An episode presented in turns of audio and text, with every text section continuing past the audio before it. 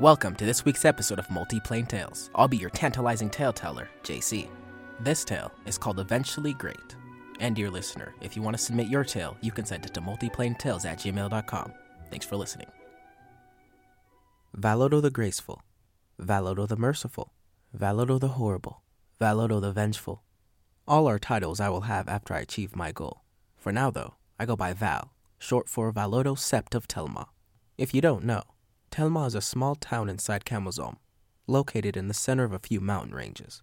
It was a quiet place, a peaceful place where families could grow without fear of the wild or of warring nations.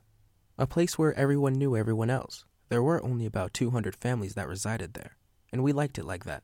There may have been only 200 families, but they were diverse. In my youth, I had friends of all sizes and races. Surprising, I know, but somehow, Telma was able to attract the best of mortals over the millennia it has existed though it rarely gets new residents.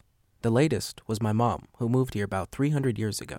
According to her, it took a century or so, but the people of Telma finally welcomed her in. She became part of the community just in time for me to enjoy it in my youth. My day would start out like every other kid. Every morning, my mom would cook breakfast for me right before she went to work. Unlike the others, my mom would use the portal in her office to teleport to work. I always wondered where it led to. Anyways, when I'd get out of bed, there was always a meal ready for me, and let me tell you, it was always delicious. My favorite is still on my 13th birthday. She prepared me an endless amount of honey pancakes. That day, I went to school with a stomach the size of Mount Sannon. In that class, there were only about 10 of us, and we were the best of friends. Sadly, though, when I arrived that day, the teacher announced the surprise information exam that would count for 70% of that term. If I failed that exam, I know that I would need to retake the whole year. I'd also not studied. I forgot she even told us the surprise exam was that week. At the time, my mind was occupied with my birthday party planning. With only 10 minutes left for the exam, the only thing I had answered was my name. I tried to peek over at my friend's sheet, but I could feel the teacher's glare directly at me. My hands started sweating as I felt a pit in my stomach start to form. Just as I began to lose control of my breathing, I heard a deep, comforting voice in my head. It started rattling off some jumbo that I believe were answers to the exam. I wrote down everything it told me. I'm still not sure if it was because I trusted it or it's because I was just helpless. Even though I did not know if they were the correct answers, it felt better to just turn in an exam with some writing on it. Afterwards, my classmates and I went to the fields to play. We stayed there until the main sun went down. I returned home to my mother cooking dinner in the kitchen. I told her about the voice I heard. She stopped cooking to wash her hands. She took my hands and led me to the table to sit down. Honey, listen to me. Never listen to that voice again, she said. Why? It sounded pretty helpful, I told her. I know, but I need you to trust me. Never listen to that voice again, she repeated more insistently. I told her I wouldn't. She hugged me and finished cooking dinner. We then ate some cake and planned for my birthday party that weekend.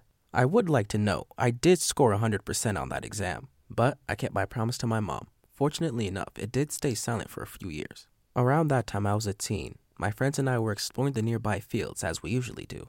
This time, we went about a few miles into the fields until we reached a small hill we noticed about 25 figures all wearing dark blue robes with an insignia of a cat's eye. They were quickly heading towards the town. I rushed back into town with the rest of my friends to warn them. The ones that were told start to panic. They went around quickly looking for makeshift weapons. Not 10 minutes went by when the group of rope figures arrived into town. Word of their arrival spread like wildfire. There was already a small group of townspeople with their makeshift weapons waiting to greet them. The group had moved the younger folk behind them as the rope figures approached. We seek an elven woman that goes by the name Sean Sept. The mayor stepped forward towards the figure. We know no one by that name. Leave this place at once. Quicker than he could react, the man grabbed the mayor and slammed his head into the ground. His body laid there restless on the dirt. Luckily, I could still see him breathing. The figure rose. We seek an elven woman that goes by the name Sean Sept. I saw most of the people slowly turn their head and look at me. She's my mom and I don't know, I yelled stupidly. The figure teleported in front of me and clutched my neck. Where is your mother, boy? He growled. He winded up for a punch right before the ground split open from under his feet to suck him in. As I fell, the ground closed back up with the sounds of bones breaking. A pool of his blood started oozing from the crevice. I looked behind me to see Sean Sept herself with her hands raised at the rope figures. At that moment, I was more scared of my mom than the creepy group. There was an energy emitting from her that just shook me to the core. Shadows encircled her, and they contorted in very unnatural ways. The rest of the rope figures pulled out their hidden weapons and charged. Get the fuck out of my town! My mom yelled. She raised both her arms and shouted, Fenwa! Darkness bled from her aura and spread out throughout the town. It covered everything in sight. I and everybody else lost the ability to see. For the first 30 seconds, there was only silence as everybody tried to adjust to the darkness. I heard two daggers being drawn, followed by someone running. It didn't take long for the screams to start. They were only masked by the sounds of flesh being sliced. I just stood there still, too scared to be able to move or even to try and help my mom. It didn't take long for the darkness to dissipate. When it did, there stood my mother with two bloody daggers in her hands. There was one robed figure left. She was on the ground in front of her. Her robe had been torn to reveal a female orc that looked like she had been punched about a few times. My mom kneed down to the ground to match the orc's level. She grabbed her face. Tell Yonda if she wants me, she has to come get me herself. She pushed the orc back. The orc rose and started running in the direction they had come from. My mom rose from the ground. Just as the orc was about to reach the woods, my mom threw a dagger at her leg. The dagger whisked through the air, landing itself into the orc's leg tendon. She fell to the ground crying. She tried and tried, but she just couldn't get up. Her leg could not support her weight. Crawl to her. Oh, and tell her fuck you, said my mom. She turned around to check up on the town. Thankfully, the mayor was still alive, plus, no one was majorly hurt. Once everyone's health needs were taken care of, the town cheered as they carried my mom down to the town hall for a feast. And oh, did we feast! Later that night, my mom told me to rest well because we'd be waking up early the following morning. I ignored her. I didn't go to bed till late that night. Sure enough, she woke me up before the sun was even out and told me to come outside. I followed her to the backyard. As I reached her, she turned around and swiped my legs. Obviously, I fell on my beautiful booty. You are weak. I thought you would not have to fight, but I was wrong, she said. I looked at her astonished. I was about to yell at her until she kicked me in the face. Get up, Valotto, she yelled. At this point, I started bleeding. That's when I heard that deep voice from so long ago. Blood, blood, it cried in my head. Get up, my mom yelled again. You have the strength, now use it. She took a break from yelling at me and went to the house. She returned moments later with a plain wooden box. She handed it to me. Open it. I did as ordered. There lay two obsidian black hand axes with a red ruby in one and a blue in the other. They will show you their power when you are ready. For now, get up and fight! For the next five years, my mother was my master. With her help, I learned what I needed to to defend myself and those I love. Mornings were for physical training, then a lunch break is followed by combat training. After another short break, we would go inside and she would teach me how to hunt creatures, monsters, and magic. Every now and then, she would take me to random locations to see the progress of my training. On the sixth anniversary of getting kicked in the face, my mom came out with a small metal box after our dinner. It's time I tell you the truth. I am a witch that worked for this organization called the Circlet of Mages. It's a group that attempts to control all the states on the island. My faction was called the Circlet of Deliverance. We were tasked with eliminating powerful leaders that didn't agree with our way of thinking.